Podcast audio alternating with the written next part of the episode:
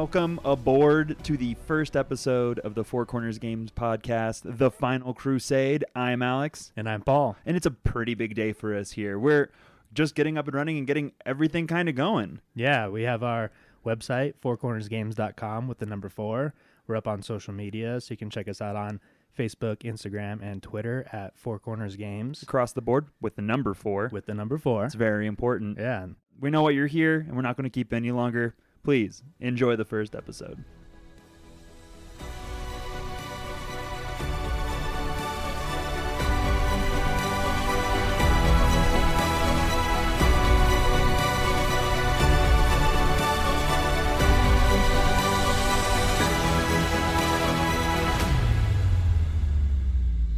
Howdy do, fellow adults, and welcome to the first episode of the Final Crusade, the mythic adventure path brought to you by our good friends. They're not friends, they don't know us, but maybe they will someday, by Paizo. Uh, I am Alex. I'm going to be your game master for the duration of however long this goes. So, the next two weeks, probably, uh, and then it all falls apart due to scheduling conflicts, like most gaming groups end up running into. And uh, we're excited to get started today. So we'll start from the top. Uh, Crystal, do you want to introduce yourself and your character's name? Yeah, uh, I'm Crystal, and my character's name is Barb Grimbrew. Travis? My name is Poe. Just He's, he's Sing- lost single himself. name, he's yeah. lost himself in the character already. Well, you already said mine. His real name. human, He's so already in it. like, He's in it. Travis he's in it. No, he's lost. be- He- he's lost to it. We're trying to avoid redundancy. I don't know. It kind of just sounds like Travis to me. uh, this is Sierra, by the way, and my character is Lillian Fade. My name is Woody, and my character is Alu Chasse. and I'm Paul Page, and my character is Errol Lightshield. And welcome to something that we hope will be fun. This is actually technically our, our fourth session, I think, as a group together, which Yeah, is we do a little bit of play endearing. testing and Yeah. Yeah, yeah, and there's a there's a multitude of different experiences around the table. We have the more experienced people like Paul and myself, the uh, beginners who are still familiar with tabletops, Sierra Hello. and Travis, and then we have the not beginners, not experts. Paul, what's that word that you can't ever think of? Oh, intermediate players. Woody and What did I say last time? You, you said you said that. They're like she's not a beginner and she's not Somewhere in the middle, somewhere in the yeah. middle. So medium, the medium players, just like a, a well cooked steak. Uh, and No, that's well done is a well cooked steak. Medium would oh, be get out! No one. We're not going to get to the game. Let's dive into this discussion. No. big thick dollop of ketchup on that bad boy welcome, too. welcome to Steak Escape, the podcast that has different opinions on steak. No, I'm just kidding. I'm a tri-tip guy. Uh, all right, so we'll go ahead and we'll we'll jump in to our little world here. Got a lot to do, not a lot of time to do it in, or maybe a lot to do with a lot of time to do it in. I don't know. We'll all figure it out, I think there's plenty of time. probably. But the good news is, we find ourselves on the hot midday summer. The sun hangs above the city of Kenabres as the hot days of summer draw to a close. Many of the locals start to get into the party spirit just in time for the start of Armasse. This beloved holiday signals great games and revelry for the war weary city. There's food and drink, competitions of great skill to be enjoyed by all. Once, this holy holiday was held in great reverence. Warriors and priests would come together to teach commoners the stories of wars and teach them how to fight. However, since the death of Aroden, the last living Azlanti and living god, it has become more of a celebration. It is a time when those who find themselves fighting back the forces of the world wound can enjoy some res- respite among the people they lay their lives down for.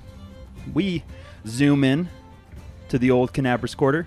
We find ourselves hanging above the bright pastel tapestries that hang high amongst the lists. The small wooden seating areas that had been constructed just the week prior are now filled to the brim on either side. All sorts from all walks of life have come to cheer on their favorite knights. Hooting and hollering uh, fills the grounds with a sea of noise that ebbs and flows with the movements of those down below. Two brave knights clad in shining armor wait lances held high as the crowd cheers them on.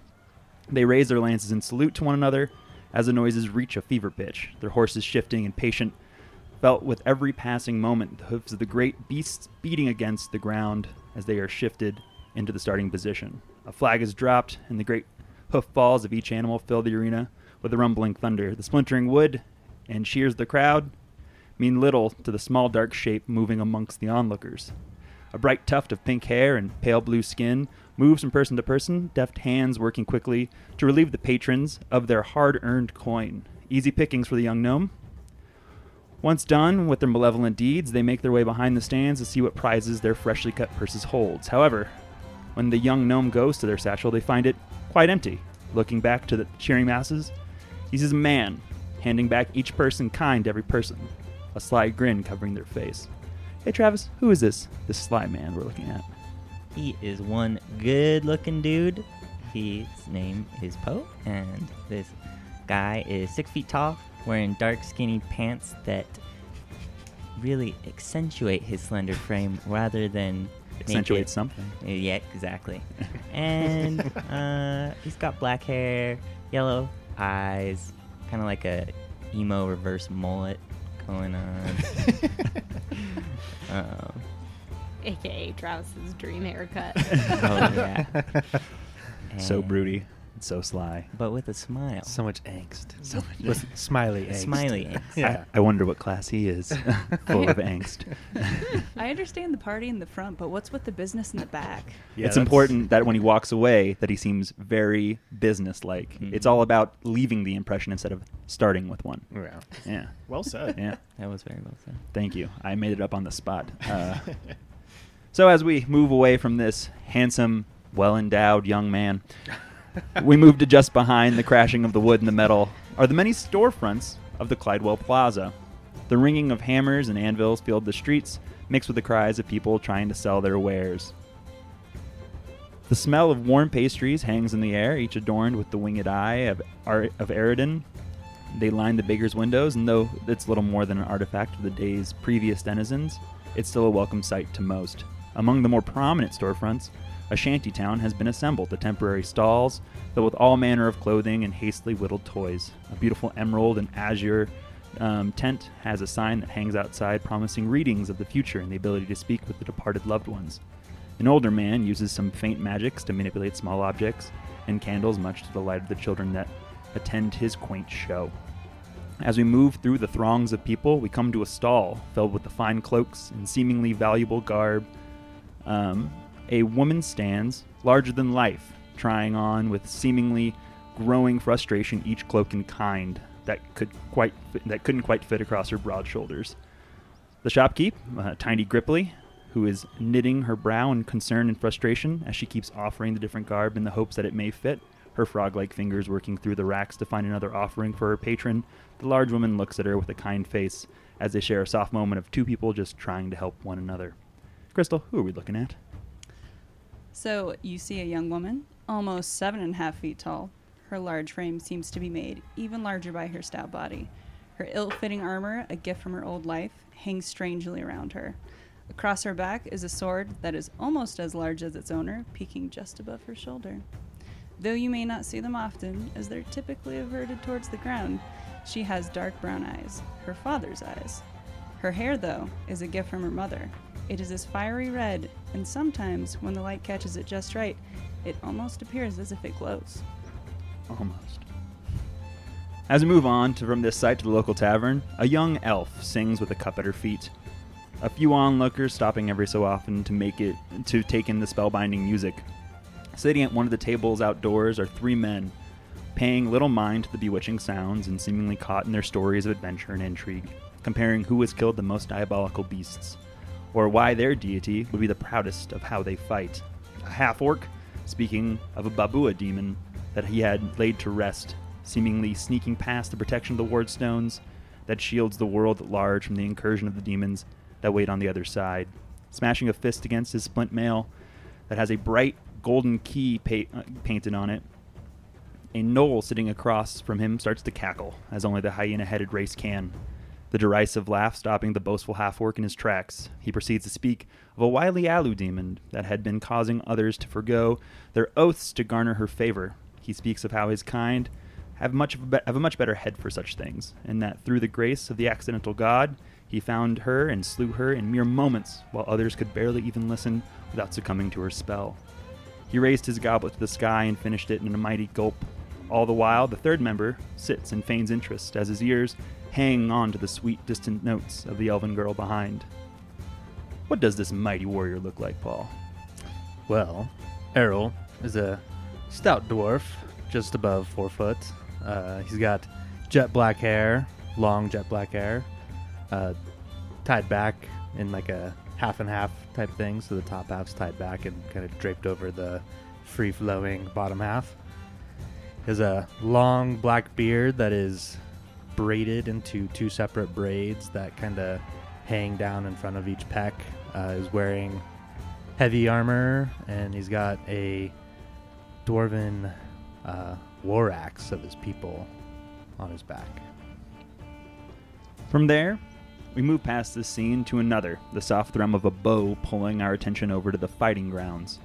Now, this is not what they once were. It is, in fact, filled with small children holding wooden swords as older men, their days in the world wound long behind them, and advise them on how to wield them better. Young ones try their best to hit targets far away with their impromptu bows. One small rat folk, in, a partic- in particular, has uh, seemingly been trying to do this for some time. Arrows scattered all about, and the mounting frustration can be seen on their face. Just as the boy is about to give up, a soft voice comes out from behind to tell him to try just once more. The, bow, the boy levels his bow, and he releases the shot, and he finds that his arrow strikes true, though the strength and accuracy seems very incongruent with the shot actually accomplished by the boy. But he is taken aback, and his excitement overwhelms the truth. He shouts and points with glee at his new accomplishment. He beckons the others around to see, and they all stare impressed at his minor feat. The source of the voice steps out of the shadows and into the crowd, stowing his bow behind him, uh, just happy to have made someone's day. Who is this kind stranger, Woody? This is Alu, who is a cat, uh, cat folk. He's about 5'2". He's fairly, fairly young. He's a little bit taller than his longbow that's usually strapped to his back. He has black fur with some uh, white coloring around his muzzle and also white coloring around his hands and feet, but uh, makes him look a little cute. So he usually puts gloves uh, over his hands to make sure he looks a little bit more, uh, you know, macho to be taken a little bit more seriously. He also has leather, brown leather armor uh, with uh, some insignias on it, as well as a green cloak and hood. As the, as the day stretches on, uh, we find ourselves at a fountain. The winged sword of Iomedae adorns the top of it. Beautiful, clear water streams from the hilt into a large basin below. A number of children and tired parents sit with their feet submerged, hoping that it will help break the heat of the day. A bent and grayed Tengu sits jabbering away, their feet swinging in the water, with their head hidden underneath the hood. Their soft, tired voice talks and rambles to a young woman who sits a few feet away. Though it is tough to make out what they say, she does pause every so often to let the young woman get a word in edgewise. The stories the elderly bird speaks are rambling and hard to follow stories of defending cities and great deeds. The old bird seemingly has lost a step or two in their old age. Though others shoot the old crow looks and whispers, small jabs, about her strange ways under their breath and giggles made at her expense, the young woman sits quietly listening and cooling her feet, watching her little thrush clean their feathers in the water. Sierra, who is this patient person? Oh boy. This is Lillian Fade. And I will say, if there's any contest as to who is the better brooder, Lillian will win. she sits uh, at this fountain with uh, a long black cloak, hood up, um, as she prefers it. Um, her face is, is definitely shrouded, um, but despite the fact it is very easy to tell that there are markings. Um, uh, glowing, if you will, uh, kind of um, around the, the features of her face, around her eyes, around her cheekbones, and uh, you can tell that her uh, skin is kind of a dark gray color if you look close enough. Um, but she prefers this black hood and this black cloak and these black clothes, um, just as what she feels like an expression of her inner person. My outside matches my inside. You wouldn't understand. Exactly. From there, we move from the fountain, and we find that a hush begins to build as someone hobbles onto the large stage in the center of the plaza. Anyone who has it, you can roll knowledge local for me. Hey, you. Oh man, the first dice roll of the First roll. game. First dice roll of the game. Don't Oh. screw it up. Ooh, that's a natural five for a seven. you're not you're not quite sure. Maybe Damn he's it. too far away from where you're standing or, or what he's doing. But but as this rather resplendent figure climbs onto the stage, uh, Just four too many ales deep at that point. Yeah, right. uh, he he moves slowly to the center and he speaks. His booming voice, seemingly uh, different than his advanced age would let on. You hear, "Good people of Kenabres, I welcome you to the first day of Armasse." You everyone kind of cheer and yell, "Yay!" Um, Though it has been 15 years since the start of our last great crusade in the World Wound, on this day, I am excited to tell you some heartening news. And there's kind of a calm that washes over the cl- crowd. The forces have retreated back into the depths. We find ourselves in the first wave of our greatest victory. The crowd explodes. People are screaming and yelling, flags waving, all this stuff. The cheers move across like a wave as it reaches back to the ears all the way in the distance. The hoots and hollers rise as people begin to beat their shields and arms against themselves. But, the old ruler continues, this is just the beginning. But we have done it. We have won. And right as that word passes across his lips, What great comedic timing. this shockwave tears across all of Kenabres, destroying buildings, trees being pulled out of the ground, and the screams begin to ripple in the wake of the wave. The lightning streaks across the sky where the wardstone that protected Kenabres once stood. The ground begins to open up, and flames and steam begin to billow out as demons come forth through the cracks. Roll for initiative. Ooh, I should have built a backup character. This does not feel good for level one. Uh, the wardstone went down. Oh, It's probably fine. uh, yeah. cool, an Elder Drake. Just slap some duct tape on it, maybe some uh, super glue. That'll help. All right, Barb got an eight. Got to get the bad rolls out of the way. So Ooh, uh, Well done, well done. Barb. Errol, what'd you get? Uh, I got an eleven. Poe. 18. Woohoo. Hey. We're gonna go. Let's go with Alu, 15. and then Lillian. Four. A gentleman's four, Wow. or a gentle lady's four, I should say. milady. So uh, we'll go ahead and we'll start. Looks like with Poe. Poe. This is what you see. You see that the gnomish man that you had relieved of his ill-gotten gains is about to be subsumed by one of the many fissures that has opened up in the ground. What do you do? Tear off my shirt. Give him the shirt off your back, He- literally. he- he's about he's about twenty to thirty feet in front of you. Oh, okay. I still take my shirt off. That's fair. I like it. As a That's free a free action. action. That's a move equivalent action. and then throw my rope to him. Throw your rope to him. Well, I probably wouldn't have my rope on me. Yeah, you might So- need. You might want to close the gap. I take my I take my belt off too, and then run over to him. so so as you're running, Just disrobing the entire way, like getting ready to swan dive into a pond. so at, it's like a really bad Superman. Like it doesn't have like the Superman stuff underneath his clothing. Yeah, he just just realizes he's naked, naked. mid stride.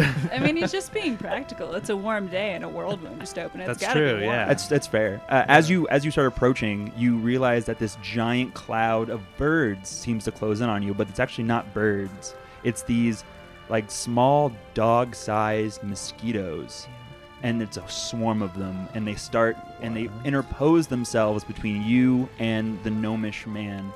Uh, as you try to move through, roll me in acrobatics. I now regret taking my shirt off. that was an armored shirt. yeah.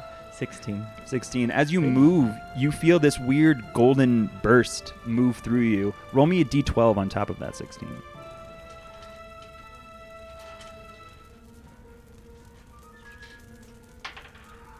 A seven.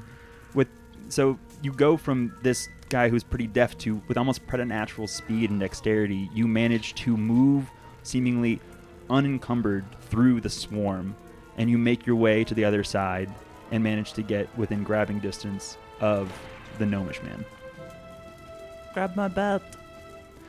Alright, sounds good. And he reaches up and he grabs for it. As he grabs for it, these two stirges close in to try and get to you, but seemingly out of nowhere, you just hear thump, thump, and two arrows lodge themselves into the side of them. And this woman with short black hair stands her bow at ready to help defend you. We go from that on to who rolled the 15? I did. That's Alu. Alu. Alu. So we go and we snap back to Alu. So you have been knocked to your feet, and as you stand up, you see that that small rat folk boy you were helping earlier is being carried away by two imps. They struggle under the weight of the small boy, but are managing to carry him off. What do you do? When try to close the gap, I'm gonna pull my bow Alright. and try to take him out. All right, go ahead and roll. Ooh, natural 15, so that is a 21. All right, roll double damage. As you shoot your bow, you feel it loose, and it seems to be charged with this otherworldly power. Uh, seven and a one, so eight total. I Eight thought- total. I thought that was two ones at first. I was I like, thought so yep, too. I got that, scared. that's Woody. Uh, and you manage to actually kill one of the imps outright, and the weight of the boy is too much, and the other imp has to let him go, and he manages to make it to the ground. Though with a hard thud, he does seem to be safe for the moment. From there, we move on to Errol. Uh, your drinking partners already find themselves going toe to toe with a pack of hellhounds. As you look around, you see that they have, they there are two hellhounds that have broken off to attack the small elven girl as the tavern burns next to you. You already have your uh, weapon in hand. What do you do? So he quickly slams the rest of his pint and closes the gap at the hellhound. That was your threatening the little standard action to drink that. oh shit! I thought that was more of a free action. he does it while moving. That'll be his. Uh, What's your what's your what's your DAB? If it's not plus one, you can't chug and run at the same time. damn it. Okay. He drops it. True hero. Yeah. True hero. Sacrifice his pint to save a girl. All right, go ahead and swing. Okay, so yeah. Um, that is a nine to hit. A nine. Go ahead and roll a d12. As again, you much like your compatriots feel this strange power move through you. Two. Two. I am not doing well today. and though it seems though though you would have missed, you managed to connect with one of the hellhounds, and uh, go ahead and roll damage. okay.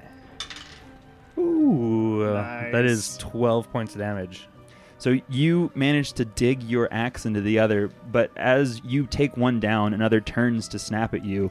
But out of nowhere, this tall, lithe elf stands and interposes himself, and with whatever magics they may possess, seems to send back the hellhound from wherever it once came.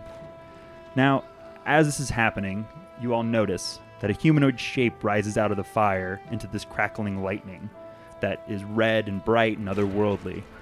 You've all heard the legends of Khorramzadeh, the Storm King. His striking visage dwarfs almost everything that surrounds him. And as he holds his flaming sword and whip aloft and brings it down to shatter the walls of Kenabres, you know just one thing. The Wardstone is gone, and that the World Wound has truly arrived. You said it would be okay though. You lied. I lied. I always lie. It's what I'm best at. From that, uh, Barb, we get to you.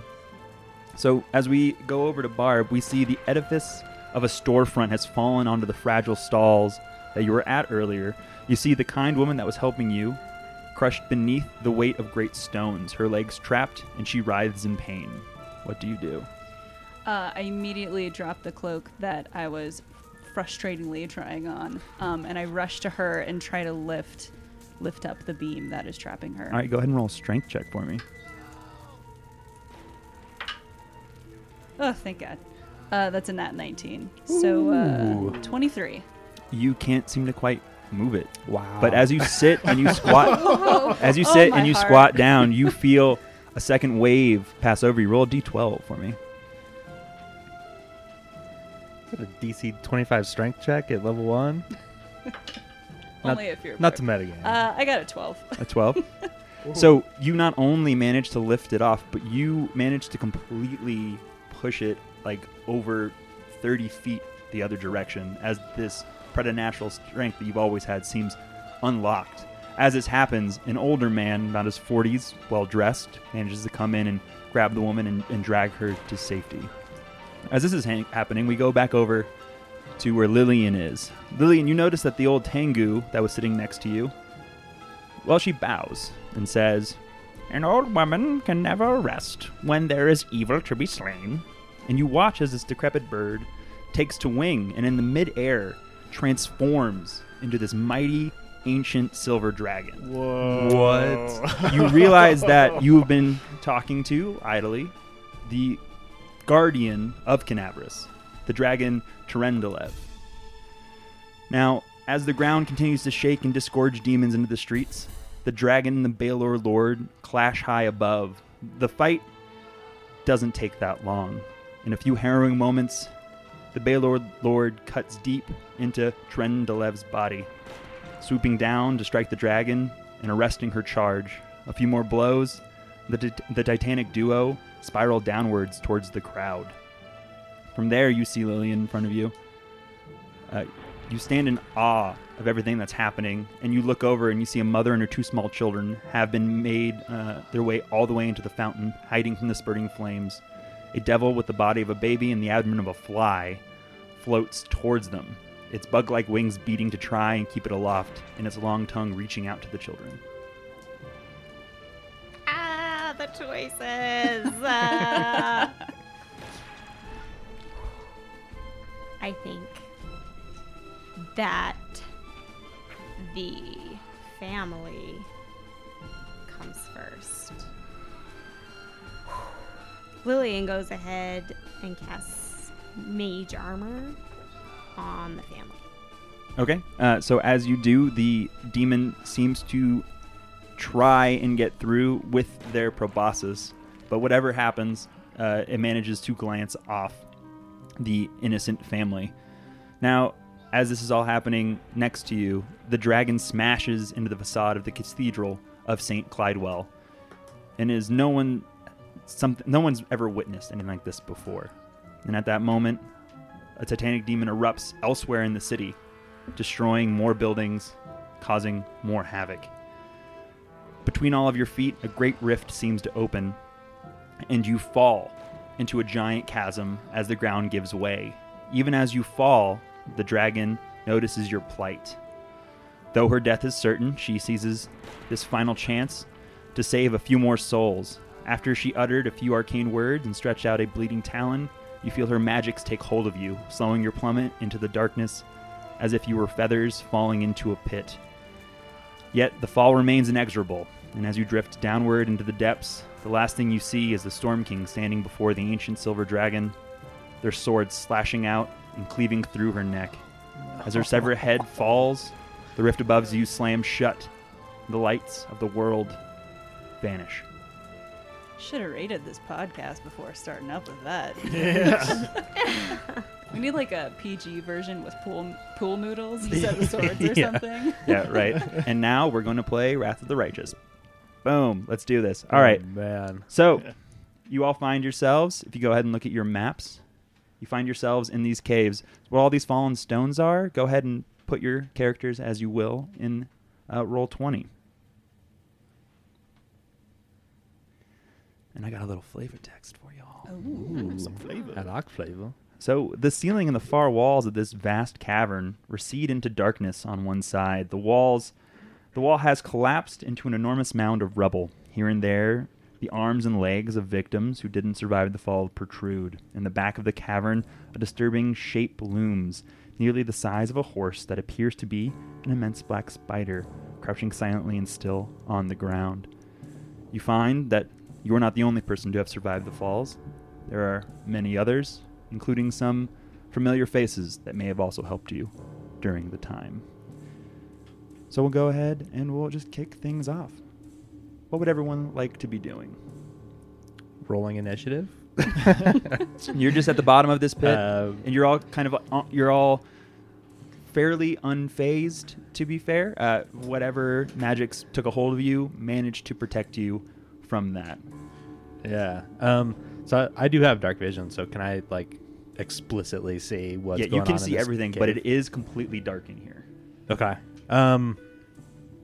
So Errol will kind of take a look around and see that, you know, there are people of other races here that might not have dark vision. So um, he's going to uh, cast light on his shield to um,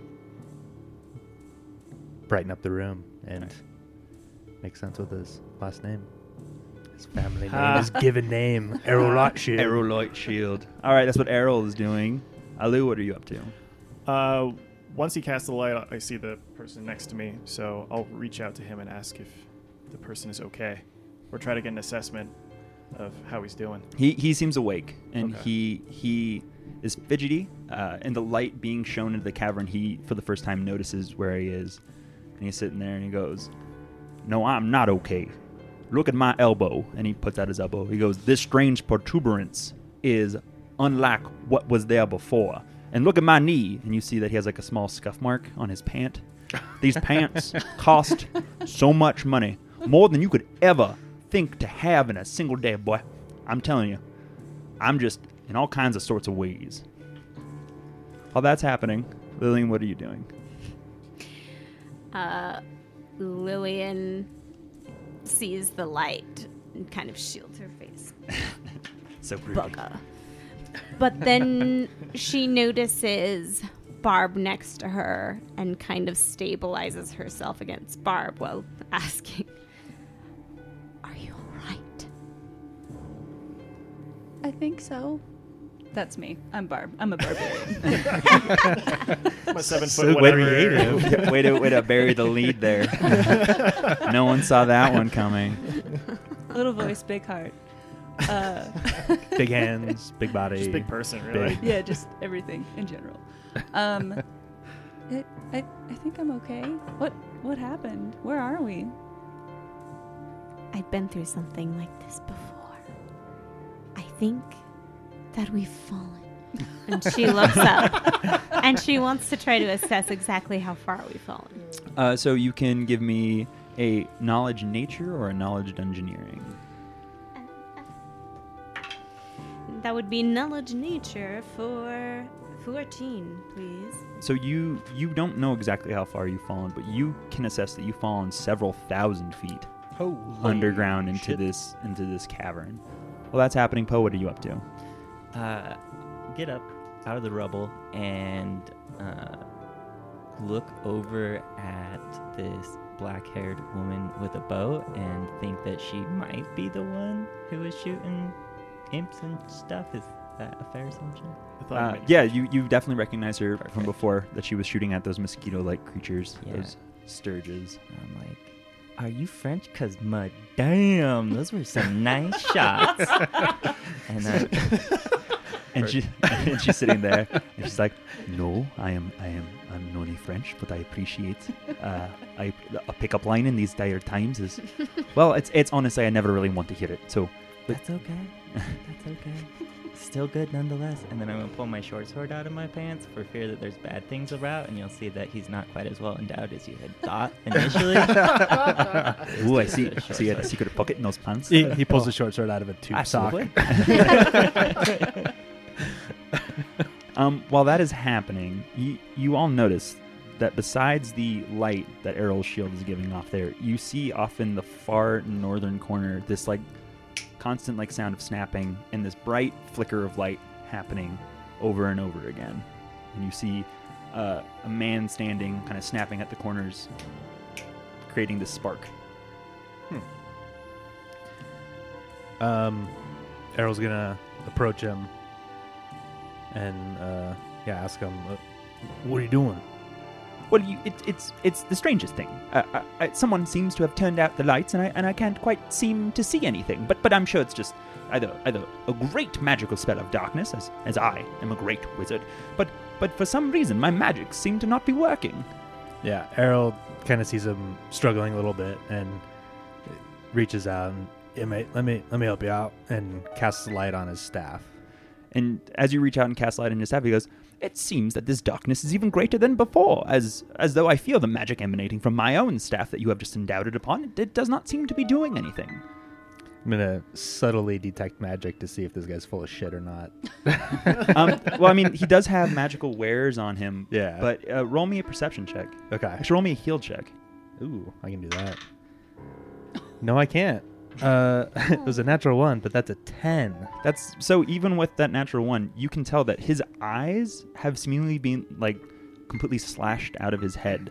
At some point in Oh, time, shit. the rest of him, like his arm is broken, his like not so broken, but like he is in rough shape, and he seems to be in shock. And he believes that his inability to see is due to darkness, not due to the fact that his eyes are almost completely gone. Oof, that's dark. Much take like a this area. Five foot step back. Now with those light spells, it's not. um, yeah, I. I mean, I don't think that, that even a cure light could bring his eyes back at this point. No, um, you you recognize that some greater magics that you do not have the ability to use at this yeah, time. to restore Yeah. vision to him. Okay. Yeah. So, without trying to like incite panic in him, Errol will be like, "Y- "You're looking a bit banged up, mate. Uh, you should you should take a knee over here." And he's gonna kind of bring him over to like the side of the cavern and just kind of sit him down a little bit. He's reticent, um, but he he definitely is confused, so he does follow along, uh, kind of in your wake to see see all that's happening. What's uh what's everyone else up to while I was doing this? Barb. Yeah, I see that he's not doing super well. Um, and You put him out of his I misery. All right, time to go the way old Yeller. I've seen I've seen a lot of dark times, and I, I always try to help those um, in need. So I'm gonna come over with my water skin, and I'm gonna sit next to him, and I'm gonna put my hand on his shoulder. Probably just a little too hefty, a little. He definitely like bends more under your weight. as I intended to be. like yeah. he he looks like he's within inches of death. So like he's not doing really well at all. Um, Um. So should could we try to do a heal check to stabilize him? uh, you can try to do a heal check to assess just how bad he is. Cool. All right. I'll give that a shot. Thirteen. 13 he he looks like i don't know mechanically speaking he has like two hit points left out of 35 like he's doing Oh. bad like he is almost on death's door All right. I'm gonna I'm gonna leave my water skin with him, um, and uh, take take his bedroll that he's been carrying with him and kind of you know lay it out for him so he can get comfortable. And So- I'm gonna say we're we're gonna go try to find some help for you. as you go to reach for things in his satchel you realize that he doesn't seem to have anything on you on him. Actually you realize none of you have anything on you except for Oh. the armor and weapons that you originally had. Any other items that you had brought with you were lost in the fall crushed perhaps in the rocks. You only have armor and you only have your weapons. And for the arrows that people might have you only have about half of what you actually would have had normally. So it definitely seems that you're in dire straits So no spell component pouches. you have your spell component Yeah, pouch. that's that's a thing on you. I want to I want to track Oh, okay. super closely your spell components. Nothing makes riveting Uh, radio yep. like Do you have a, a pinch of dust and a feather on you Yeah, to cast this- that spell? Do you have exactly two silver pieces? Well, then no, you can't cast mage armor. I'm Yeah. so sorry. Um, no, you have that. So you have your, your basic stuff, but you guys don't have bedrolls. You don't have rations. You don't have blankets, tents, rope. Everything seemingly was lost in the fall. Was I able to reclaim my shirt? Uh, you were not. okay. you you you have your armor still, but your Not shirt is lost to the ages. Okay. You you actually look around, and you see your shirt trapped between rubble in the Oh. side of the cave. Another sad tragedy to befall the party. And we're hundreds of feet down. Is it cold down here? Thousands of feet down. That was his fab. I don't know. Uh, roll perception on his shirt. nipples, yeah. like diamonds. it's definitely chillier than you think.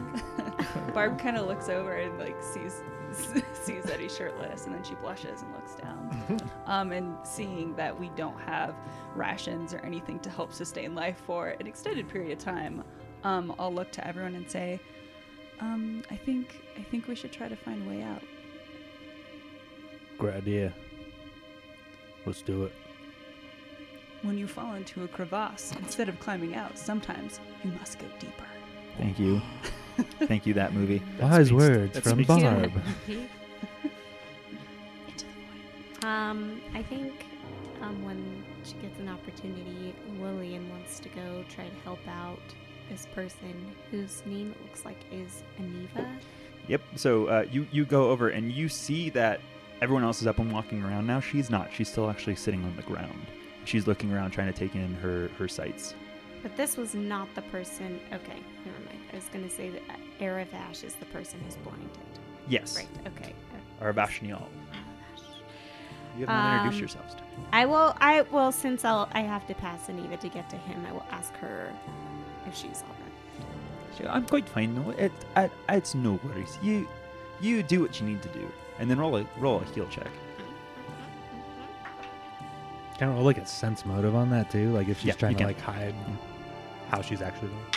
Seventeen. 17 you see that her right leg is destroyed like it is not a manner of like a simple fracture like it looks pulverized and she's trying to draw attention away from it and seem stronger than she is on top of that injury she seems to have several other injuries across her body and she's she's not doing super great So, Anevia Aravashnial and Aravashnial. Aravashnial and horgus and Horgus. Yeah, well, it looks like Anevia and Aravash, I'm just going to call him that, seem to be doing pretty terrible. And then Horgus is like kind of superficial. Like, it seems that his biggest problem is a bad attitude yeah. uh, more so than like you have someone who's blinded, someone who is like almost immobile, and he is complaining. Like every so often, you just hear in the corner, Scuffed his designer jeans. Yeah. Yeah. that I cannot believe this. This cloak cost me two months' pay, and now it is dirty, dirtier than I may never ever be, never be able to get clean again. And like you just hear it every so often echoing through the chambers. Can his a heal complaint. check fix his bad attitude? No, it can't. Can an Aw. attack roll fix it? Of course, it always does. At least it gets rid of it, yeah. one way or another. What's your Um, alignment? yeah. Uh, But it seems as Anevia is standing right now, she she wouldn't be able to move. Okay. Mm. And Arvash can't even see, and he's pretty beat up too. So, Mhm. Is- I mean, I think we should do our best to kind of keep them yeah. in, like, keep them together and keep them. Alive. Keep it secret. Try, yes, try to at least. But Does Does anybody have any potions, or can anyone heal? From the heal check that Lillian gave, it doesn't seem like low level magic will be able to fix her leg either. Much like the eyes of Aravashnial, it's something that requires a much stronger healer. Is there anything that Lillian can do to perhaps? Does anybody need stabilization? I, she was noticing that Arvash was in bad, bad shape before. So he doesn't need to be stabilized, but but you you think you might be able to make some sort of splint and crutch out of the refuse that fell from above to allow at the very least Anevia to move. Okay. Um, I snap at Horgus. You, with the scuffed pants, come here. Uh, and ro- then I enlist his help to try to. roll a diplomacy check. And that is a natural one, folks. Oh. And he goes, Oh. "Who who are you to be telling me what to do? How dare you? And I am the great Horgus Gwerm." and and I see Lillian um, not do super well on that diplomacy check, and I'm gonna try to use intimidate to help support her. You can try to do that, but you are scaring people who are already scared. It seems like I a hat on a hat. I'm scaring him into helping. That's gotta like even itself out, right? uh, twelve. Twelve? No, he Ah. is he's unfazed, and he All is very aware now. Well- and and as opposed to being unfriendly, one may even say that you pushed him to be hostile. Whoops. You dare to threaten me in these times? Who are you? Who are you from this town? I am the backbone of this economy. I am the person. I am the most smartest. the most smartest. And uh, Barb doesn't like confrontation. Um, Yet you have come at me with that attitude of yours. Some may say that in time we will not be friends. It is not a lover's story. You large woman. Uh, Oh. uh, and I look down, and then I just like walk over to Lillian and almost put her in between me and Horgus, even though the shoulders, lift Lillian her up, and is place her in uh, significantly smaller than I am. Um, and I uh, help her try to fashion a splint for Anevia, and I do have craft weapon, maybe. You make her a sword by accident. Damn it! Oh no! I have craft books, so you make her some material as she lays dying in this cavern. At least she won't be here's bored. a story. with our powers combined. Uh, you can roll. A, he- so one of you can roll a heal check to do it, and one of you can try to aid.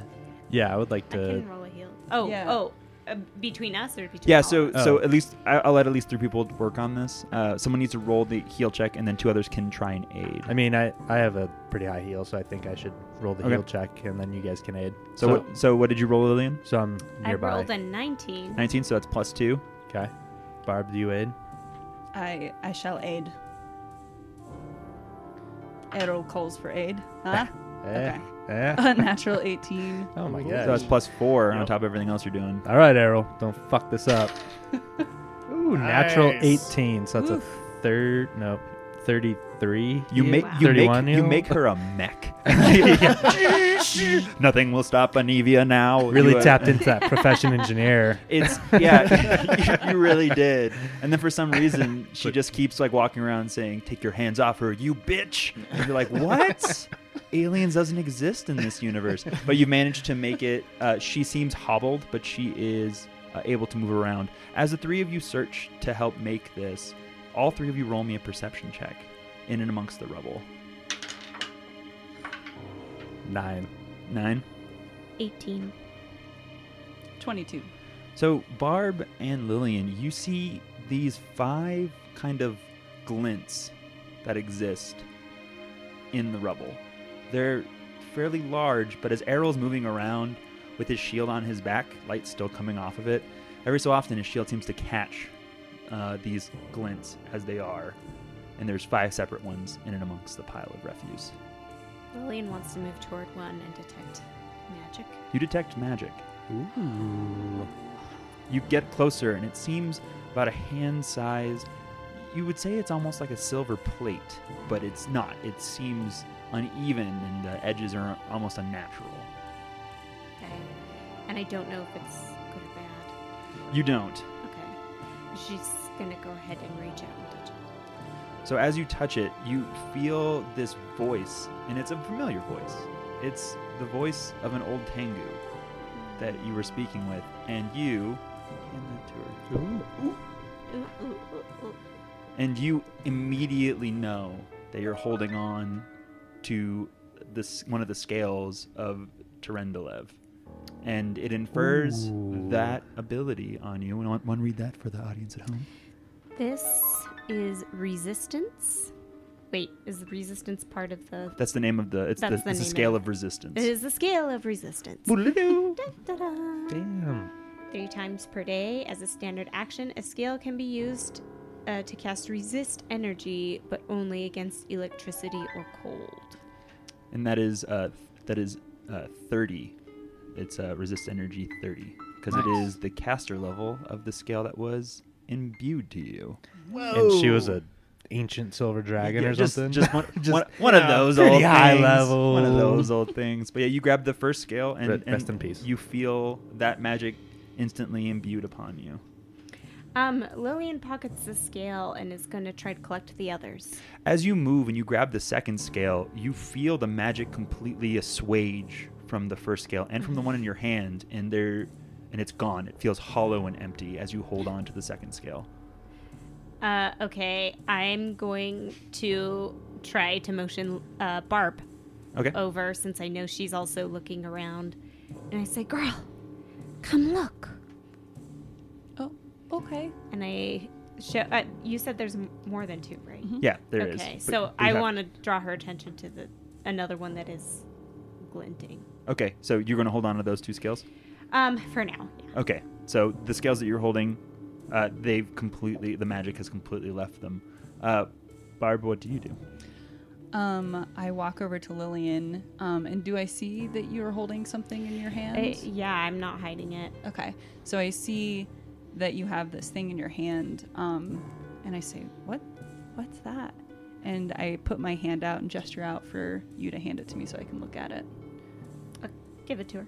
As you give it to her, you feel the magic reinvigorate the one that you hold. And then as you are handed it, again, a voice that seems not too unfamiliar to you, a voice that you may have lost from the past, fills your head.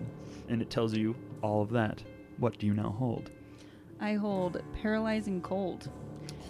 Three times per day, as a standard action, a scale can be used to make an attack using a weapon, unarmed, unarmed strike, or natural attack. If it hits, the attack deals an additional 2d8 cold damage, What? and the target must make a fortitude save, which is a DC 19, or be staggered for one round. and you feel invigorated as though you have some sort of preternatural power once more on your side. So as this is going on, what is everyone else doing? Well, I think Errol was pretty close by to this. you were you were you were searching in and amongst uh, the refuse, so you probably went over because you were the one actually doing it. Yeah. And they're exploring, grabbing these scales. And Errol, like you, like get her set up on her crutch, and you look over and you see them holding these giant, kind of silvery dinner plates in their hands. Yeah. So Errol will, um, I'm sure, overheard part of the conversation, and he's gonna detect magic at uh, the the the items that they hold, and then more in the rubble as well to try to hone in on. Yeah, the items they hold are magical, but you sense three more auras as you sit and kind of concentrate for I don't know, 18 seconds, uh, in and amongst the uh, the rubble. Mechanically speaking. I, I mean, one might say. Yeah. Um, okay, so I'm gonna I'm gonna pick one uh, one out that's accessible, easily accessible. And as you pick it up, again, a familiar voice, the voice of someone you knew from your past, fills your head. Yeah. So I get access to a cold aura. Three times per day, the user can emit a five foot aura of cold as frostfall. Uh, from a corner adjacent to them, the holder of the scale has immunity to the effect for the round. When the holder moves, the aura stays in the area in which it was initially called. That's just the details. Oh, anyway. uh, the area of the spell is covered in a chilling frost, dealing 2d6 points of cold damage to all creatures within it. Creatures that the spell initially damaged must succeed at a fortitude save or become staggered for one round. And again, you feel empowered. Um, so the three of you, as you get through and pick up these things, do you do anything to signal your other party members over, or do you do your best to hoard the magical powers away from them? Yeah, no, we'll definitely call the rest of the group over to spread the loot. Spread the loot out. Um, so before I, I see them gesturing to to go uh, towards the rebel to grab what seemingly are these magical items, but before that, I saw that Horgus has turned hostile. You said Yeah. so. In a last ditch effort to try to kind of reel him back a little bit, um, He seems hostile only to Barb. He his opinion of her is changed, but he obviously realizes he's in a very dire situation. So he walks up and he goes, "Good, a man of sense. Hopefully, someone can at the very least. Are you able to heal me, son? I am in dire straits."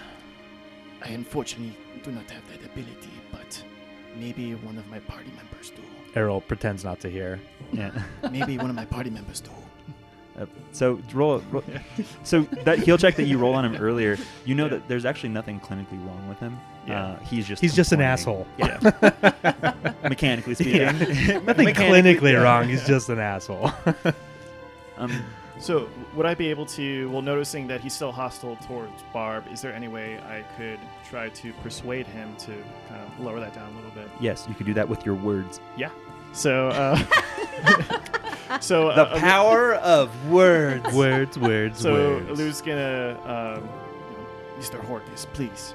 The big one, she means very well. We're just, we don't know where we are, and we need all the help we can get. I know you are an important man, but right now, we're not in town. We need all the help we can get. So please, help us if you can. Hmm. Curb the bullshit. and you go, hmm, I see that you may have a point, son. Roll me a diplomacy. I'll give you. A, I'll give you a little plus two. Can I just say while he rolls this that we're like a thousands of feet underground and a world wound opened and there's like demons everywhere and horrific death. You underestimate my need to be respected. Like slight conflict between two people and we're like, you know what? Let's get a mediator. Let's sit Yeah. down. Let's hash this out. I think the the spider carcass can mediate. Communication is key. Ready for this one? Ooh, natural 17, so that's a 27. So, wow. All right. So with that one, he goes to you and to the party members, even Barb. He goes from almost unerring to, all right. I see your point, son. I, I appreciate what you're trying to do. I'll I'll do my best to help in these rather dire times. Something else has happened whilst Errol was constructing that. Uh, um, The splint. Thank you. The splint Yep. and the uh, the crutch. She sat there and said, "Well, at the very least, I'm trapped with kind people. It's it's a tough time, but but I promise you lass, if if need be, I'll do my best to use what few arrows I have to to defend you and your lot. And understand that until we get to the top and until I get back to my family, I, I will treat you as as best I can." And she like pulls up her hands off of the crutches, like, and these deft fingers can help you hopefully get into strange and locked places. And she outstretches her good hand while the other one balances. And she's like, I'm Anevia Tirabade. That's nice to meet you. Good to meet you, Nevia. And as uh, Alu is speaking, and he goes, Horace Squirm, by the way, just in case you were wondering. Uh, I I know I know not your name, but but you seem well to have a good head on your shoulders. What Yes. what what what is, what is your name? I do not know you. My name is Alu Jesse. That's a ridiculous name. Thank you. it is nice. To, I'm going to call you Kitty Cat. Do you mind if I call you Kitty Cat? meow, meow, meow. Well, you seem very amenable to the circumstances, and I do appreciate that. um, so, Alu, you taking care of that? Poe, what are you doing? uh, walking around stealth, s- uh, quietly, perhaps with stealth, walking around the perimeter of the cavern, see if there's any sort of way to go up, down, Out. left, or right. Down left or Uh, right. so you see that there's two points of egress to the east. There's one that goes uh, northeast, and there's one that goes uh, southeast. Is um is north north? Uh, yeah, north is north and south is south. Yeah, That's fantastic. it's not. It's not like that stupid library. Yeah. That was confusing. It was not my fault. Uh, I'll come back to the group. Yeah, who knew you can rotate JPEGs and save them For the listeners at home, before importing them I'm into roll flipping 20? off Paul in character. You you can, sir. Can go fuck yourself politely. politely. My stars and garters. Um, Poe comes back. Hey guys, my name's Poe, and meow. meow, yippee. There's passages to the right if we want to check them out. Poe, roll a perception check.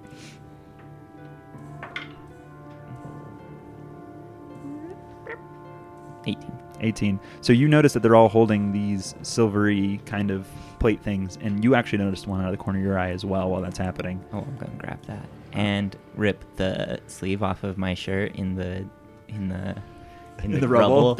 and give it to Horgus. Here, I heard you needed a band aid. Oh. Hey, roll me a diplomacy check. Uh-oh. Though you mean it sarcastically. I did not. I, I, I did not mean it roll, me a, roll me a diplomacy check. I a six. A six. Oh, no. Uh oh. My work. so you did mean it sarcastically. Uh, it came off that way. it did. So you you mean it sincerely, but for whatever reason, who knows why, it seems sarcastic. And he goes, "But I appreciate the kindness." And he looks at you kind of side-eyed, not quite sure if you meant it sincerely, not quite sure if you meant it sarcastically. But he drops it to the ground and he goes, "But I think I'll make do for the time being." He does not seem to change his opinion on you just yet. I'm But as pick you- it back up. I like that shirt.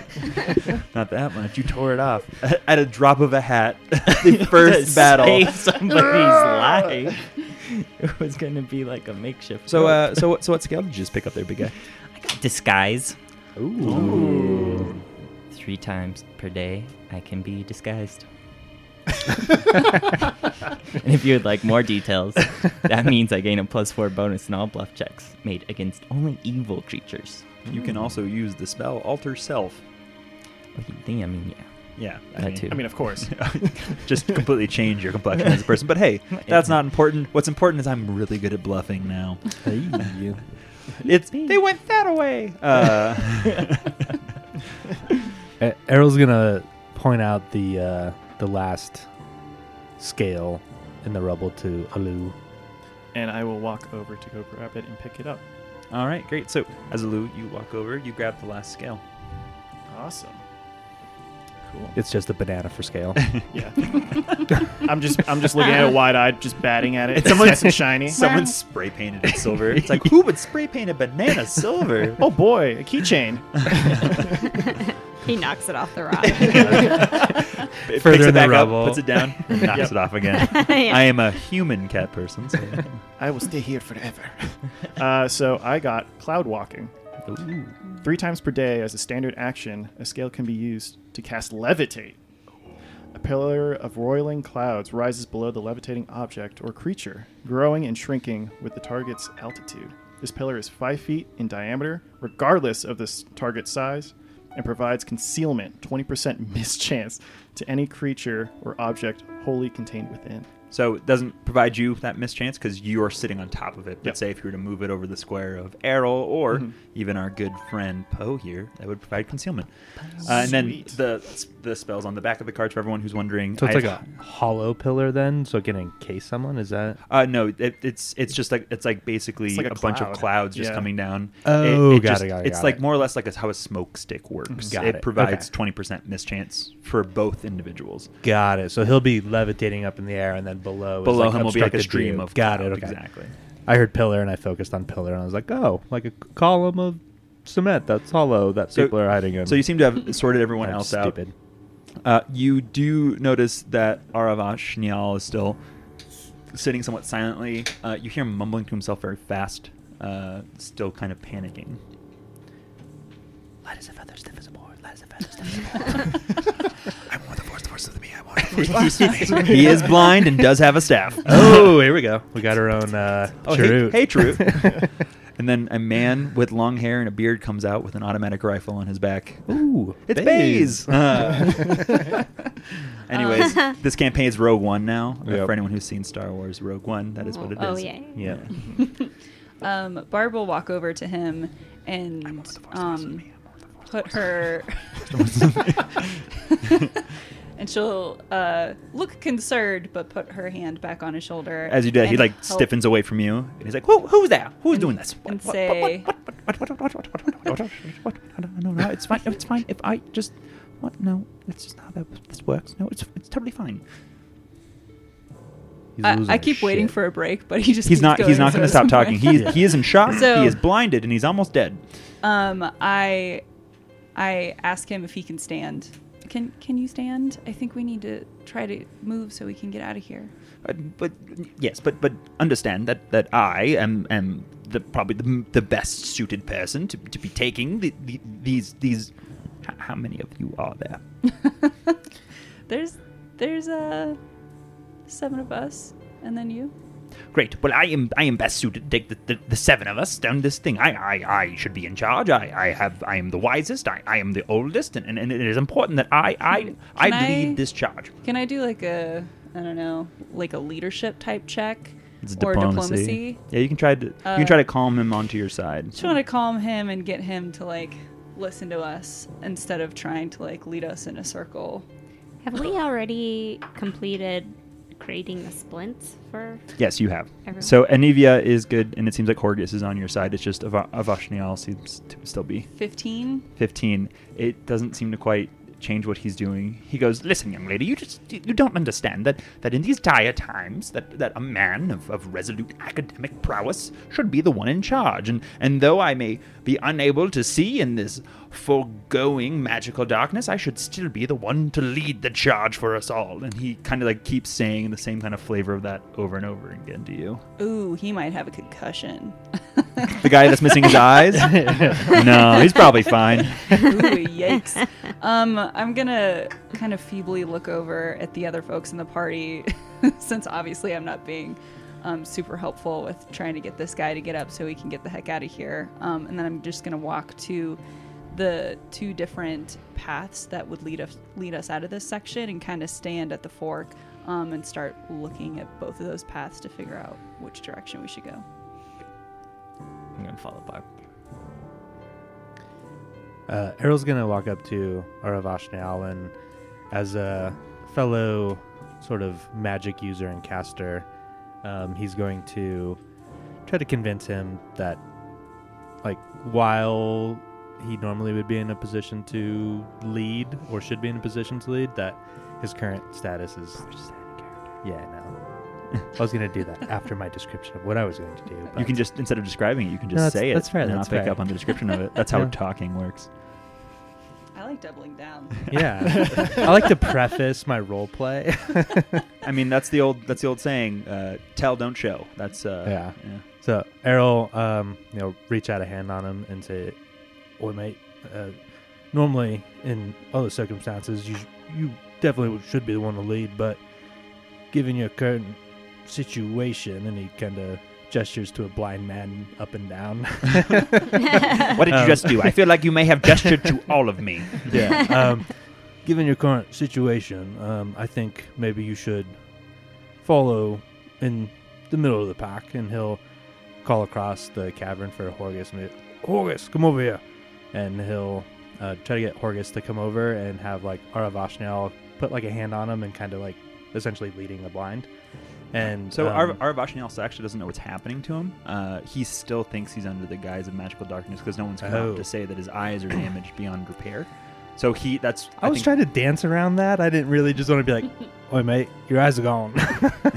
I mean, you could though because Yeah. uh, what you- let's just say that Yeah, I mean- technically your ability to see is technically not. Does it great. Tied feel somewhat to your painful eyeballs. in like the top area of Does your it hurt face? on Give your me- forehead? give Yeah. me, What give about me your, your hand. nose? what about between those two regions? If I put pressure on here, does it Yeah. hurt? Oh God. Oh. if I put my pressure into where your eye hole was. Okay. Uh, well, in that case, yeah, Errol's gonna kind of like lean in pretty close to him and be like, uh, "Mate, yeah, you seem to have suffered a, a wound to your eyes. I don't think it's magical darkness that's inhibiting you. I think you you may have been blinded." Um, and so he he sits there and he, he kind of changes his mumblings. He's like, "Well, that would make sense. I mean, I'm a great magical caster. Uh, No, no darkness has ever gotten past my ability to see, especially my people's ability." And like he he slowly reasons through it. He's like, oh, oh, oh, "All right, all right. I think I think I see your point." And and though Barb didn't convince him, her words and your words together, it'll give you a plus two to your diplomacy. Okay.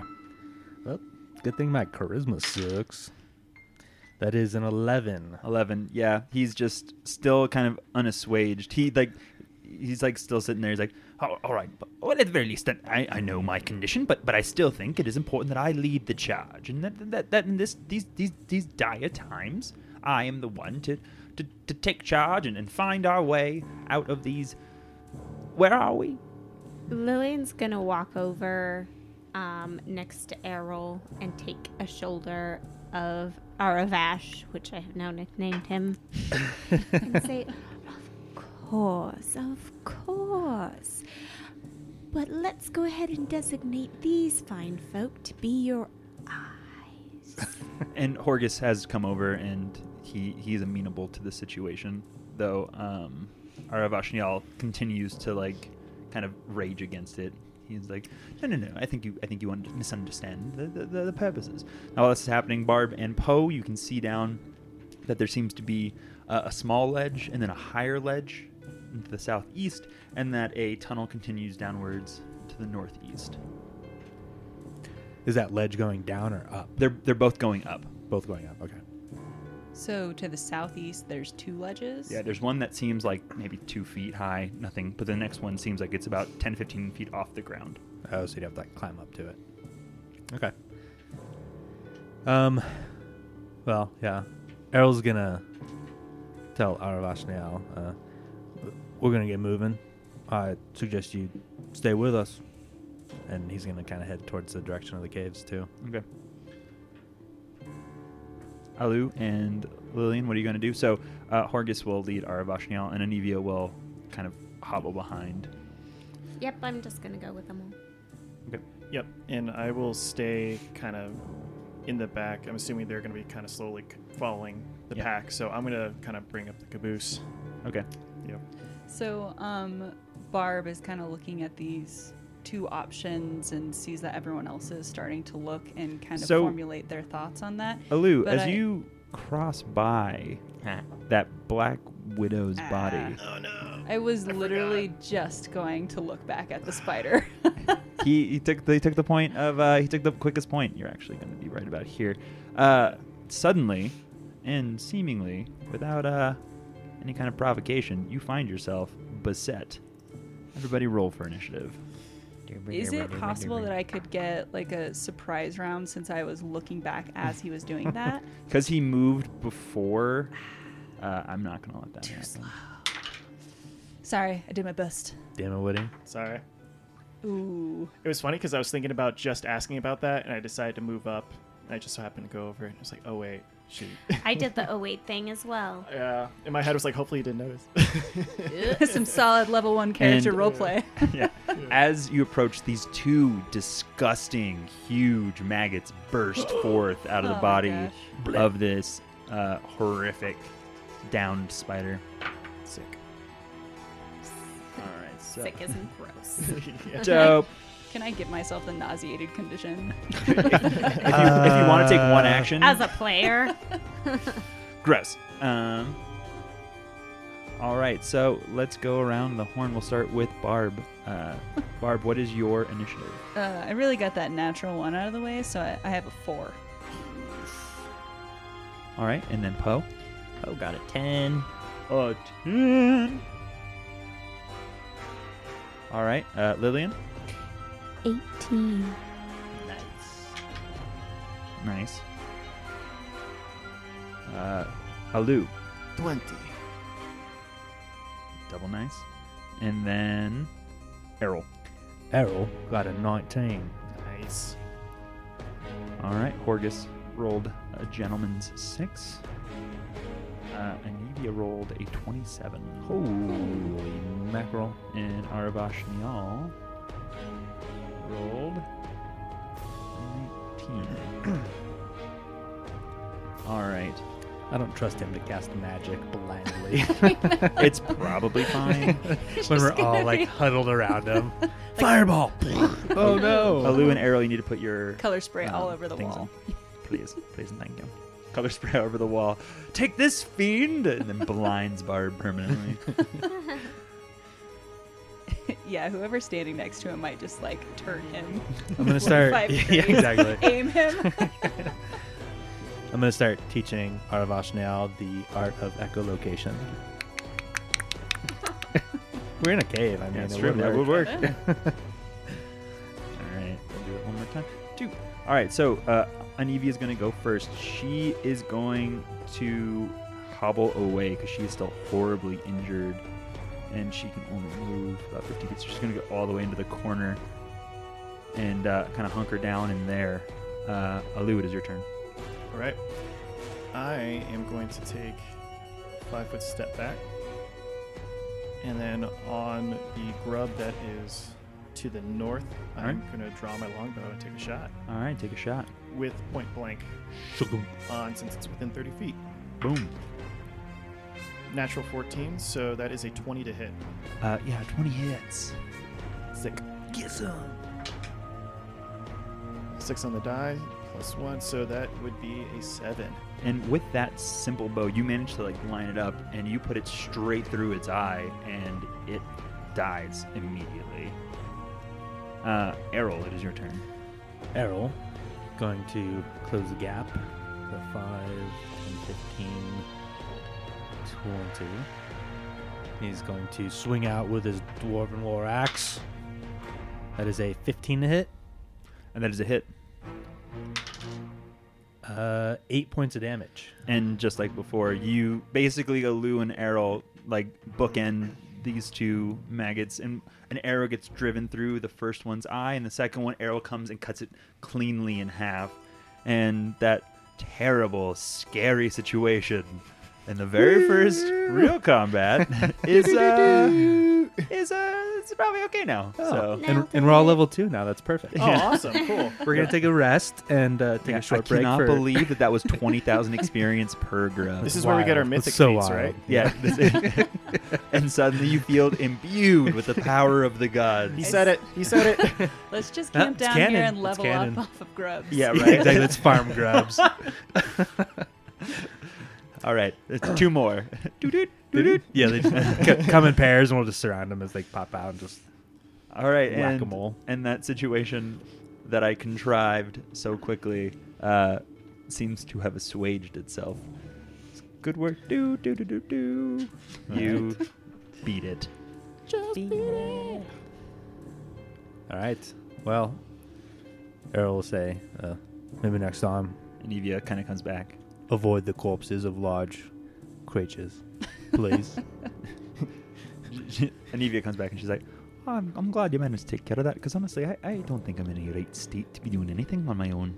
And she like kind of motions her quiver on her back, and you see that she has like four arrows. Hmm. And she's like, if if if push comes to shove, I can help you as best I can, but understand that I'm not doing great. Um, how old is the dead spider? I mean, does still Roll me a knowledge nature on that one. Why don't you take a liver temperature test? Eighteen. 18. That spider seems as though it's about two to three days old.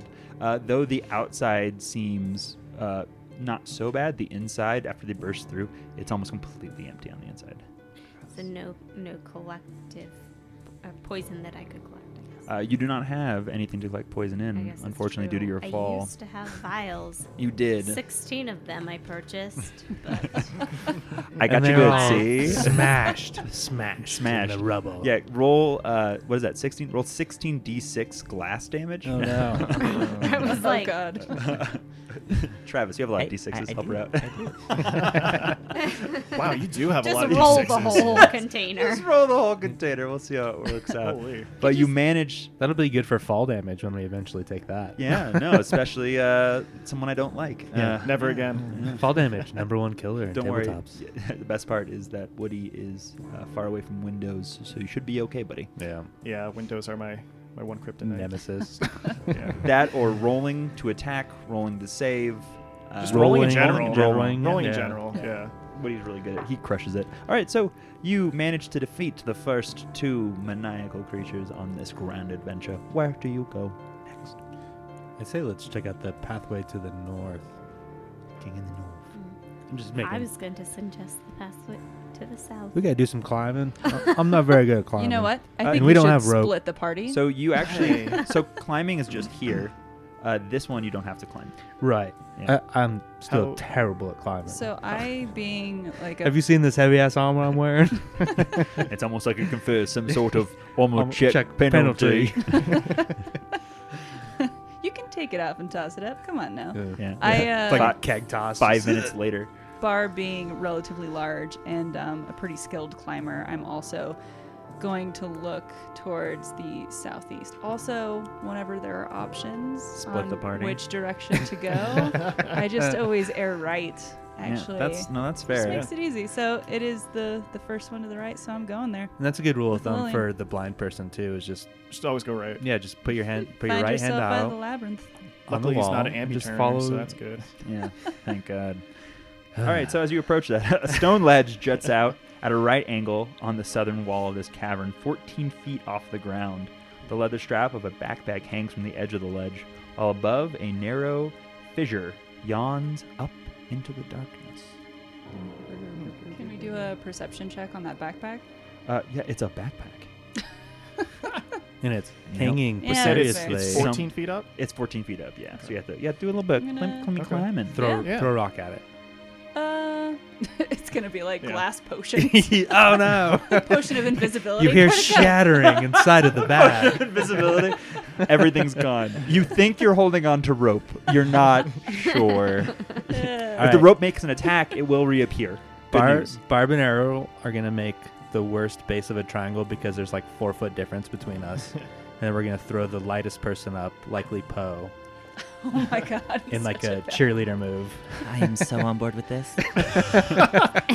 Okay, Is you it a cannot basket toss? you cannot throw someone Yeah. 14 feet in the air. Okay, I I'm haven't, over I it. haven't been practicing. Have you my seen basket- collegiate cheerleaders? Uh, yeah, I watched that Netflix documentary. It was awesome. Y'all did. I'm It gonna. was lovely. smack I'm referring to, uh, Bring It On. And say, you got this. Do I get a Do I get a plus two bonus for that? Because I feel Um, invigorated. So I will Really let pumped. I will let if, if Lillian and Errol are going to make some sort of structure, I'll let you aid in the climb check. We'll you do have to roll to aid. It's Okay. going to be a strength check though, to hold stable on the ground. Uh, you know? Definitely I not don't- going to work. Who knows? I don't know if that's necessary. It doesn't affect you. It Oh, only affects you positively. Okay. you Cool, can't fail an aid- aid check. You can only Yeah. I just don't want to fall. aid. at, You either like- aid and give plus two or zero. So- Okay. Yeah. Okay, Uh, so Errol, I think what's gonna happen is Errol's gonna do most of the work, and Lillian's gonna be like, "Yes," and like t- pushes elbow. She's like not even gonna touch him. She's like, I'm helping. Yeah, it's like we're moving Yeah. a couch and she's the person like, no, no, no. she's the person holding the cushions. yeah, exactly. She's the supervisor. All right. Uh, yeah. So I'm gonna, uh, yeah, help with that. So you said it's a strength check. Strength check. Uh, thirteen. That does not help. So Barb, you are on your own. Don't die, or do. I'm not well, your your, boss. your climb's pretty good. It's fine. Don't sprain an ankle. Why did I say 14 that? Oh feet. God.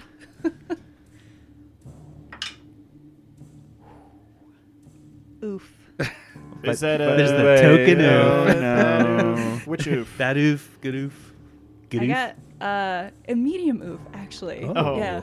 Confusing, A right? confusing. Confusing. uh, 15. You you don't man like for whatever reason it seems as though it's like shifting sandstone under your hands. You can't climb close enough to grab it. So Lou's gonna walk over, um, seeing all of this going on, kind of smiling the whole way, and realizing this new power that he's got. He's going to use one of my charges. three charges of cloud Levitate. walking to levitate and simply pluck it off. And and Lou does. He he like suddenly beneath him this cloud mass erupts and he just goes whoop and grabs the backpack and comes back down. Yep. And using I don't know how many hundreds of feet you have available for that levitate Yeah, I was gonna spell. say, what, like, do do some recon in that. well, little- yeah. So I w- I wouldn't go up and down. I would just, I would go up, and then you were saying there was a no, no, you you go up and down. okay. That- that's canon. That's canon. No, okay, that's totally fair. So I'll give you a little more what's happening on further on in the cavern. You see another step, and you see that uh, it seems to come back together from the other side. Okay. Uh, and you manage to grab hold of that backpack, easy peasy, All right. lemons. Am I am I able to tell that, um, you know, it connects fully with the the other side too? So if everyone was going, You you get like though normally you have to roll knowledge engineering. I mean, it Yeah. Pretty explicit that it seems to connect to the other side. In what way you're not entirely sure, but it does seem to connect back. and I'll relay that to the party too, um, and I will float back down. You float back down, and you have in your con- possession a new backpack. Ooh. Sweet. So Can I check what's in the backpack or on it? or on it, there's a sweet pin that says uh, Bob Dole, uh, 1996, and you're like, whoa, Oh man, that's an old backpack. That's really dated. it's vintage. it's an LL Bean, so it So- lasts. So you find it's, like- or at least you can keep swapping it in Yeah. to give it like it looks like less. So you find that it's a masterwork backpack. Whoa. I'll save you a little time on that one. Okay. It contains seemingly 10 days of trail rations, Okay. a flint and steel, a set of caltrops, two flasks of oil, a bundle of 12 arrows, Nice. a point a potion of cure light wounds and a potion of lesser restoration. I should make you roll spellcraft, but that's fine. I'll do it next time. My bad. How dare you? How did GM? One oh one. yeah, right. Eh. Uh, Drink it. Find out what happens. Find out next week what that potion does to his body. We're releasing these really at the same time, so just g- go to the next Okay, one. It's listen up, to the next episode. Please. Thank you. You Yeah. can tell Alex thinks we're struggling when he just softball stuff in for us. He's like, Yep. no, no, no, you don't need to. I mean, it's pursue. great I don't having need to watch you struggle. With with a group of five people that there's one person that has spellcraft. I'm sure that won't cause any problems later on down the line. Well, we'll just have to take We did our very best. diligent notes as to what we pass and fail Right. spellcrafts. I'll just get really good at describing liquids. It's an amber liquid. Ooh. and it seems smelly. Um, all right, so you find at least some amount of gear Mhm. um, that was left behind. Yep. Uh, you're not sure why or how, but you do manage to find that. Is there any sort of you know inscription or writing or anything that could like symbol on it that could allude to where a- it might come from at least or who it might belong to? Um, Like a luggage tag. Yeah, that. Does it have a phone number and email address? Uh, so as you look through and you piece through, it's tough to actually figure out where or who brought it from. From the looks of it, it looks pretty brand new, and so if anything, it may have actually fallen with you and just landed uh, some distance away. Okay. So I'll motion to the group um, and pretty much say, Please take anything that you need. Preferably, I'd like the arrows though. We should probably give some arrows to the other girl too, since she was trying to ration hers. Maybe. How That's many do you have? Um, so I have nine, but since it was a clean kill on the grub, could I It- say that I yoinked that out, or is it gone? No, if you hit, actually, it's gone. Okay. It's when you miss, you have a 50% chance of retrieving it. Okay, so I, I have nine right now. Since I have all of these empty flask holsters in my belt, from All where 16 of them. Yes. Oh, man. Oh, man. This bandolier sure was full. I guess I should. I guess I should fill them up. Um, Lillian's going to make a pass for the potions. All right. So, uh, what potion do you want? How many are there? There's a potion of cure light and a potion of lesser restoration.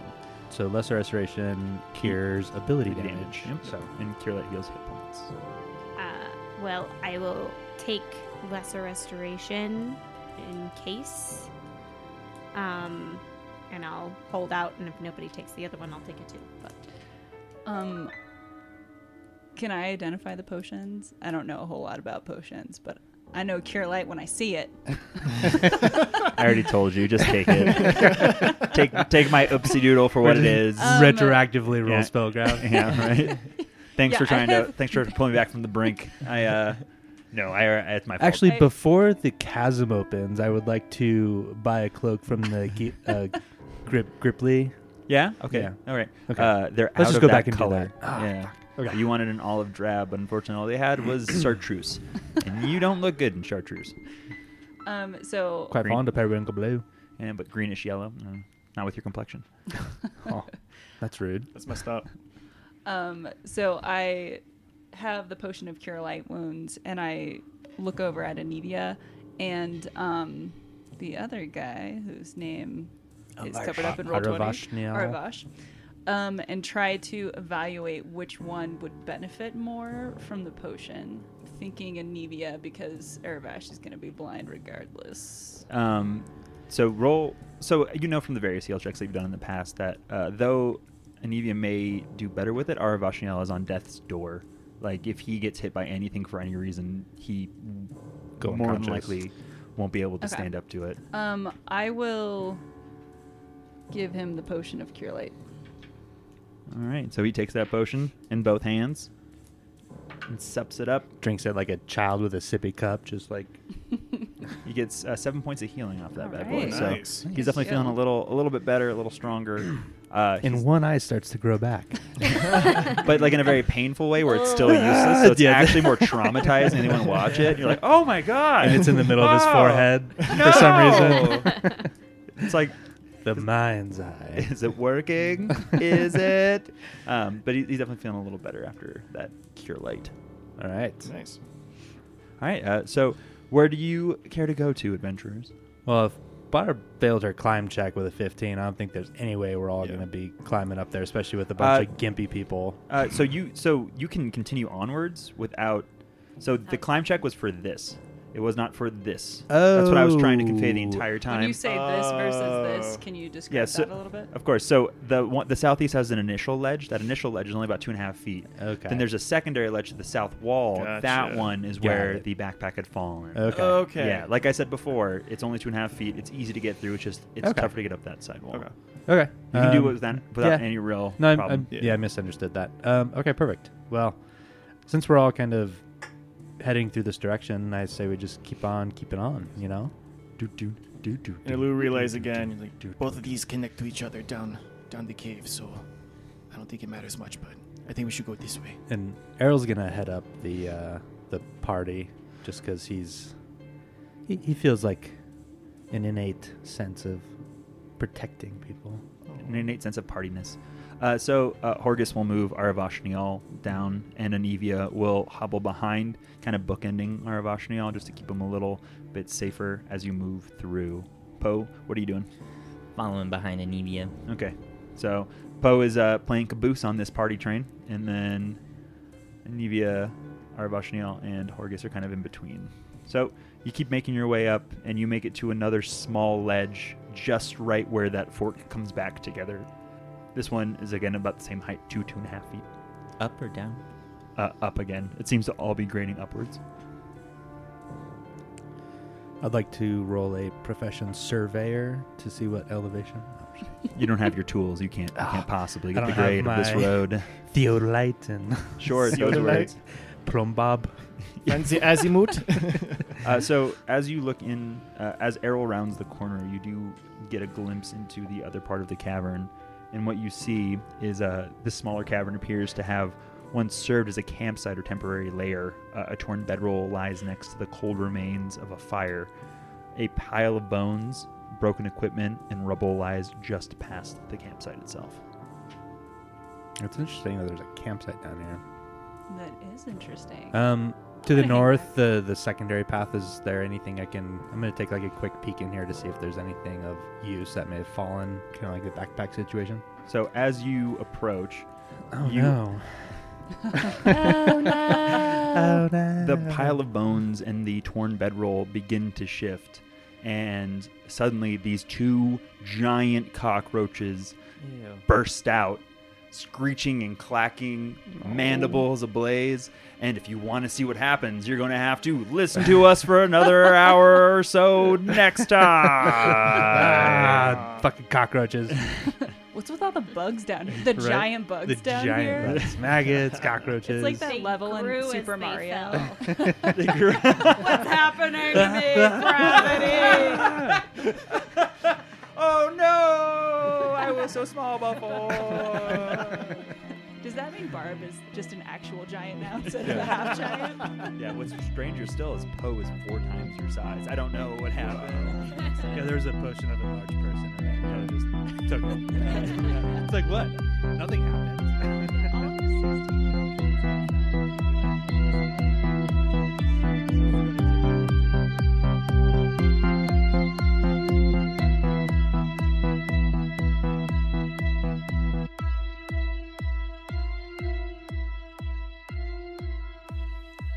Four Corners Games podcast is property of Four Corners Games Inc. For more information about Four Corners Games, please visit fourcornersgames.com with the number four. Music and sound on this episode by Syrinscape because epic games need epic sound. This podcast uses trademarks and or copyrights owned by Paizo Inc., which are used under Paizo's community use policy. We are expressly prohibited from charging you to use or access this content. This podcast is not published, endorsed, or specifically approved by Paizo Inc. For more information about Paizo's community use policy, please visit paizo.com forward slash community use. For more information about Paizo Inc. and Paizo products, please visit paizo.com.